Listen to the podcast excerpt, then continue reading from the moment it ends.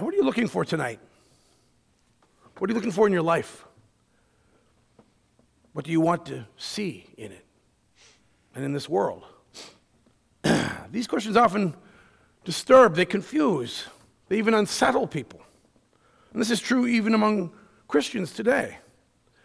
Looking at some statistics, it's easy to see that a, a lot of Christians don't know the power and uniqueness of the faith they hold to be true. some go to church, even support the church, they even participate in its activities. Yet it doesn't seem to find a place in their everyday lives.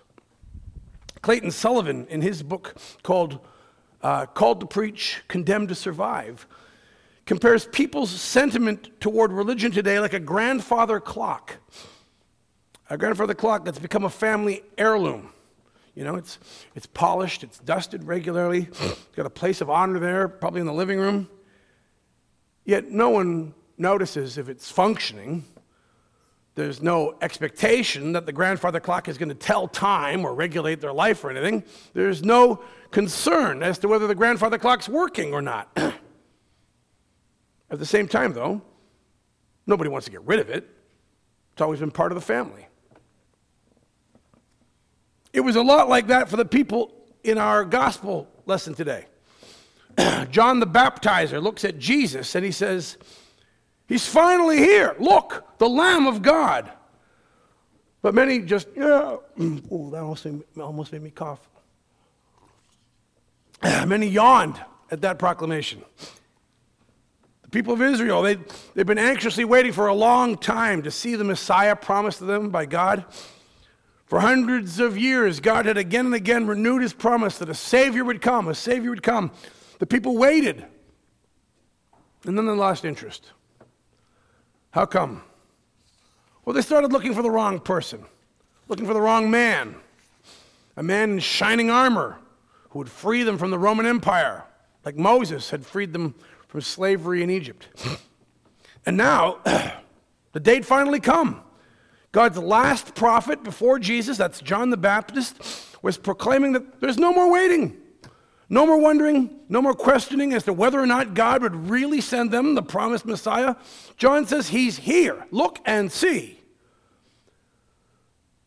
But John says something very strange to their, to their ears, at least to their expectations. He doesn't say, Oh, here he is, the Messiah who will sock it to Rome and save us all from the Romans. No. Rather, he says, Jesus is the Lamb of God that takes away the sin of the world. In that day, many went to synagogue. They went through the religious services. They listened to their teachers. They tried to obey the rules and regulations put upon them by the priests and Pharisees. But religion and the application of religion to real life, just became ceremony and ritual. It had lost meaning for their lives. That's what Clayton Sullivan said with that grandfather clock illustration. That's what he said is often, also quite often happening today. We got the rituals and stuff, but application to life. We're happy enough to have Christianity around, but in terms of how we actually live, it's like irrelevant. And that's why John's call to the people of Israel, Israel echoes also in our lives. It's as if he's saying, Whoa up, stop, and take another look at your life Get serious about what you really need, and then look at Jesus anew. Who is he to you? Simply someone you call on when you're in trouble or have a difficult problem with to solve? Merely your momentary knight in shining armor who will hopefully charge into your life and help you overcome a sickness or a difficult situation, depression, or a life and death situation? or is he the two things that John testified that he was? The Lamb of God, come to take away your sins and the sins of the world, as well as, two, the Spirit anointed King, risen from the dead and present to fill you with the Holy Spirit. John the Baptist says of Jesus, Behold the Lamb of God who takes away the sin of the world. And he also declares to us, I saw the Spirit descend and remain on him. This is he who baptizes with the Holy Spirit. Both things are way more significant than any of the things that normally distract and worry us. They're way more foundational than our usual daily stuff. Let's look at them. Let's look at the lamb thing first. When you hear that, lamb, what comes to your mind? Do you see a cute little lamb held in a child's arms, maybe? Or a shepherd carrying a little lamb as he leads a flock to pasture? Nice, but not the picture here, I'm afraid. When John the Baptist spoke these words, he had something totally different in mind. because remember, I don't know if you remember this, but John the Baptist was the son of a priest. His father Zechariah was a priest, which meant that he knew that priests had to often sacrifice a lamb for the sins of the people. Also, clear in his mind was the Jewish Passover feast, helping them remember how in Egypt God saved the Israelites, Israelites by the blood of a lamb smeared on the on the doorposts of the house, causing the angel of death to pass over them. Above all, for John were the words of Isaiah, prophesying the coming of the Messiah like this He was oppressed, he was afflicted, yet he opened not his mouth. Like a lamb that is led to the slaughter, and a sheep before its shearers is silent, he opened not his mouth. Yet he bore the sins of many, and he makes intercession for the transgressors the lamb, lamb like that. Jesus is that lamb. The one word lamb sums up the love, the sacrifice, the suffering, and the triumph of Jesus. In Verden, Germany, there's a church that has a carved figure of a lamb near the top of the church's tower. When the church was being built, a workman fell from a high scaffold. His co workers rushed down, expecting to find him dead. But to their surprise and joy, he was alive and only slightly injured. How did he survive? Well, a flock of sheep was passing underneath the tower just at that time, and he landed on top of a lamb. The lamb broke his fall, was crushed to death, but the man was saved. To commemorate this miracle, someone carved a lamb on the tower at the exact height from which that workman fell. That's the picture John is giving us the Lamb of God who was crushed and died to save us from our fall into sin. The love he has for you, the reconnection to God he gives you through the forgiveness of sin this is more important, more foundational than anything else. Reconnection with God. You know, that's not just some old grandfather clock in the front room. What is this? By comparison, this is a, a new boat sitting at your dock waiting for you to jump in and go someplace good. Wow. But please listen carefully because, in addition to Lamb of God, there's a second super significant thing that John tells us about Jesus. John declares that the Holy Spirit descends on him and remains on him. now, in the Old Testament, there were a few people who experienced the Holy Spirit, you know, shavooping down on them for a limited, limited amount of time to get them through some crisis or empower them for a particular task. Think of Samson. Many of you will know the story of Samson. Samson suddenly being given amazing strength to single handedly fight off a whole battalion of Philistines. The Bible tells us that it was the Holy Spirit who shavooped, it doesn't say shavooped, but it's a great word, who shavooped down on Samson and gave him that strength. But then, job over, the Spirit left Samson again. In our reading tonight, John, Bap- John the Baptist tells everybody that what's here in Jesus is way more than what anyone has seen in the Old Testament. The Spirit descends and remains on Jesus. Jesus is anointed, not with oil, as kings and priests of old were, but he's anointed with the Holy Spirit. The Spirit of the Lord is upon him. He is the Spirit anointed, Spirit drenched, Spirit filled man par excellence. The Holy Spirit flows to him, in him, and through him. To put it this way, Jesus is the God given spigot through whom the Holy Spirit from heaven is now poured out on humankind. Jesus, the Lamb, takes away your sins, unblocking the pipe for Jesus, the spigot, to then fill you with the Holy Spirit. In the words of John, he himself baptized with water, but this Jesus baptizes with the Holy Spirit. Why is this exciting? I think you can tell I'm excited about it. Why is it exciting? What or who is the Holy Spirit? He is God. This is about being connected and filled with God. being God, the Holy Spirit has always existed, as has Jesus, God the Son. But at a certain time in history, like around 2 BC, the Son of God also became a human being on this little planet, born of the Virgin Mary. We just celebrated all that.